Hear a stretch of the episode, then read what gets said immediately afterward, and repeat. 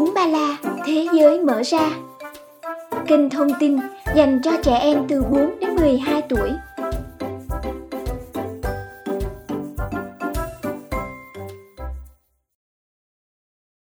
Chào mừng các em đến với chương trình Úm ba la thế giới mở ra. Chương trình Úm ba la thế giới mở ra được phát sóng hàng tuần trên các nền tảng Spotify, Apple Podcast và Liulo.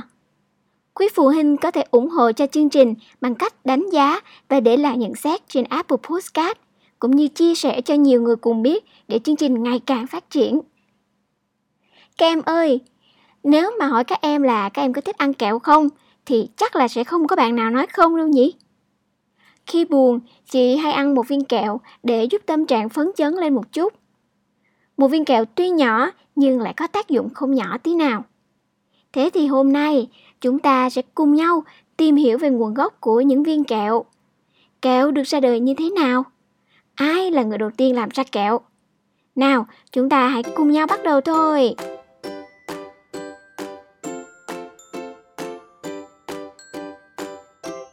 Kẹo được làm ra bằng cách hòa tan đường trong nước hoặc sữa để tạo thành siro. Sau đó, siro được đun sôi cho đến khi đạt được nồng độ mong muốn. Kết cấu cuối cùng của kẹo phụ thuộc vào các mức nhiệt độ và nồng độ đường khác nhau. Nhiệt độ nóng làm kẹo cứng, nhiệt độ trung bình làm kẹo mềm, còn nhiệt độ mát sẽ làm kẹo dai. Kẹo trong tiếng Anh được gọi là candy, bắt nguồn từ chữ candy, đánh vần là Q A N D I của người Ả Rập.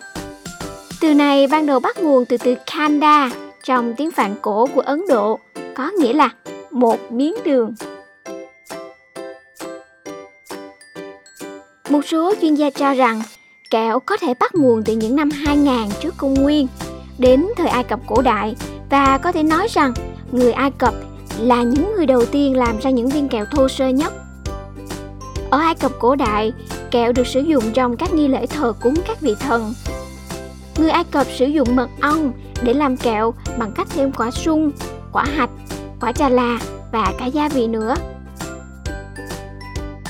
Cũng trong khoảng thời gian này, người Hy Lạp đã sử dụng mật ong để làm kẹo trái cây, và họ đã khám phá ra cách làm siro từ quả sung và quả chà là.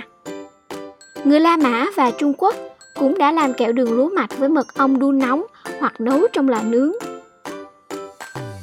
Người ta tin rằng người Ấn Độ là những người đầu tiên sử dụng nước mía cách đây khoảng ba nghìn năm.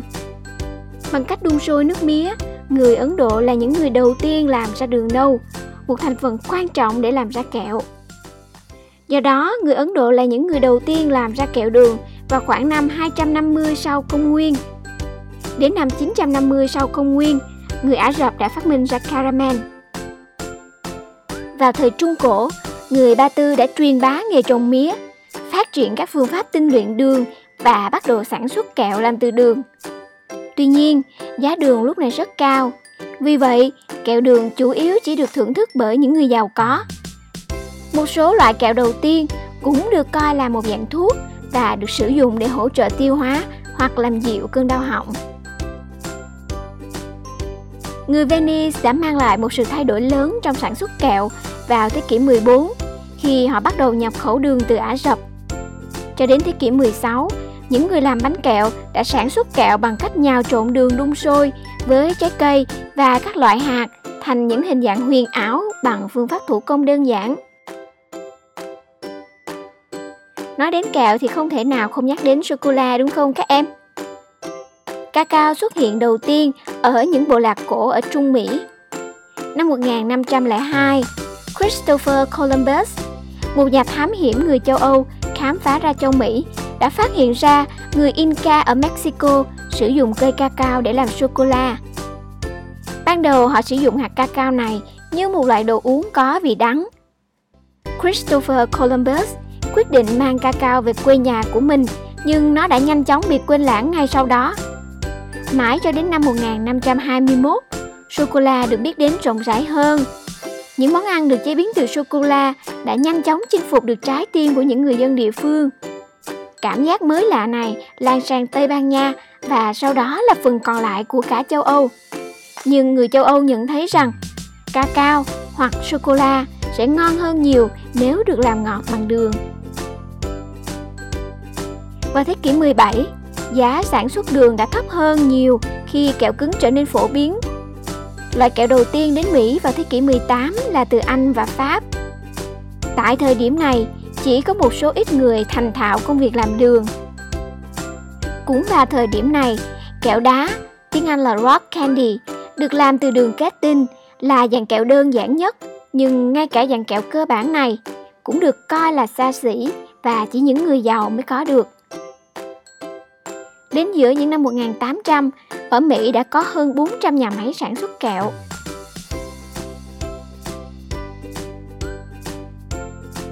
Thanh sô-cô-la đầu tiên được tạo ra vào năm một nghìn tám trăm bốn mươi bảy bởi Joseph Fry. Ông ấy làm một hỗn hợp gồm bơ cacao nấu chảy, bột sô-cô-la và đường rồi ép hỗn hợp này vào khuôn. Sô-cô-la sữa được giới thiệu lần đầu tiên vào năm một nghìn tám trăm bảy mươi lăm bởi Henry Nestlé và Daniel Peter. Kẹo thanh trở nên phổ biến trong chiến tranh thế giới thứ nhất, tức là từ năm một nghìn chín trăm mười bốn đến năm một nghìn chín trăm mười tám. Lúc đó, quân đội Mỹ ủy nhiệm cho một số nhà sản xuất sô-cô-la để sản xuất những khối sô-cô-la nặng từ chín đến mười tám ki lô gam và sau đó sẽ được vận chuyển đến các căn cứ quân đội, cắt thành những miếng nhỏ và phân phối cho lính Mỹ đóng quân ở khắp châu Âu. Sau đó, các nhà máy bắt đầu sản xuất những mảnh nhỏ hơn và đến cuối chiến tranh, một ngành công nghiệp mới đã ra đời. Thời kỳ sau chiến tranh thế giới thứ nhất, có tới bốn mươi nghìn thanh kẹo khác nhau đã xuất hiện tại Mỹ và nhiều loại vẫn được bán cho đến ngày nay đó các em. Và cuối thế kỷ mười chín, đầu thế kỷ hai mươi, các nhà sản xuất kẹo bắt đầu trộn thêm các thành phần khác vào để tạo ra những thanh kẹo của riêng họ. Từ đây, nhiều loại kẹo khác nhau đã được giới thiệu. Các em có biết đâu là món ngọt được yêu thích nhất ở Mỹ không? Đó chính là sô-cô-la. Sô-cô-la là món ngọt được yêu thích ở Mỹ. Một cuộc khảo sát gần đây cho thấy đến năm mươi hai phần trăm người lớn ở Mỹ thích sô-cô-la nhất. Người Mỹ trên mười tám tuổi tiêu thụ sáu mươi lăm phần trăm kẹo được sản xuất mỗi năm và Halloween là ngày lễ có doanh số bán kẹo cao nhất. Trong top mười thương hiệu sô-cô-la nổi tiếng thế giới, sẽ thật bất ngờ khi biết ngay ở Việt Nam chúng ta lại có một loại sô-cô-la khiến cả thế giới phải khen ngợi. Loại sô-cô-la đó có tên là Maru. Maru là loại sô-cô-la được tạp chí New York Times của Mỹ đánh giá là ngon và tinh tế nhất thế giới, được nhiều chuyên gia quốc tế đánh giá cao và trở thành một trong những loại sô-cô-la được săn lùng nhiều nhất. Loại sô-cô-la được đánh giá là tinh tế và hảo hạng hàng đầu này được sản xuất ở một gara bé nhỏ nằm tại thành phố Hồ Chí Minh với quy trình sản xuất đa phần là thủ công. Một điều thú vị nữa đó là toàn bộ các loại hạt được sử dụng ở đây đều được hái bằng tay và chúng đến từ năm vùng đất đó là Tiền Giang, Đồng Nai, Lâm Đồng, Bà Rịa và Bến Tre. Ngày nay có rất nhiều loại kẹo với hình dáng, kích cỡ, mùi vị thật hấp dẫn. Các loại kẹo mà chúng ta biết đến đó là kẹo mềm, kẹo dẻo, kẹo cứng, caramel, sô-cô-la, marshmallow, còn gì nữa các em? Còn kẹo mút và cả kẹo bông nữa. Kẹo bông ban đầu được gọi là Fairy Floss, được phát minh vào năm một nghìn tám trăm chín mươi bảy bởi William Morrison và John C. Wharton, là những người làm kẹo từ Nashville, Mỹ. Họ đã phát minh ra chiếc máy làm kẹo bông gòn đầu tiên. Lollipop được George Smith phát minh vào năm một nghìn chín trăm lẻ tám và cái tên Lollipop được ông đặt theo tên con ngựa của mình. Do nồng độ đường cao, vi khuẩn thường không thể phát triển trong kẹo. Nhờ vậy, thời gian bảo quản kẹo kéo dài hơn so với nhiều loại thực phẩm khác. Hầu hết các loại kẹo có thể được bảo quản an toàn trong bao bì ban đầu ở nhiệt độ phòng trong nhiều tháng, thậm chí là nhiều năm. Các em ơi, tuy kẹo ngon nhưng ăn nhiều kẹo sẽ không tốt cho sức khỏe. Vì thế các em nhớ chỉ ăn kẹo với số lượng vừa phải thôi nha. Có một lưu ý là chúng ta không nên ăn kẹo vào buổi tối vì nồng độ đường trong kẹo sẽ làm mình hưng phấn và khó ngủ. mà ngủ trễ là sẽ ảnh hưởng đến sức khỏe và đặc biệt là chiều cao đó các em. Các em thân mến, tập hôm nay của Úm Ba La Thế Giới Mở Ra đến đây là hết rồi. Chị hy vọng chị đã mang đến cho các em những kiến thức thú vị về kẹo, một loại thực phẩm mà cả người lớn và trẻ con đều yêu thích. Cảm ơn các em đã yêu thích và ủng hộ cho chương trình.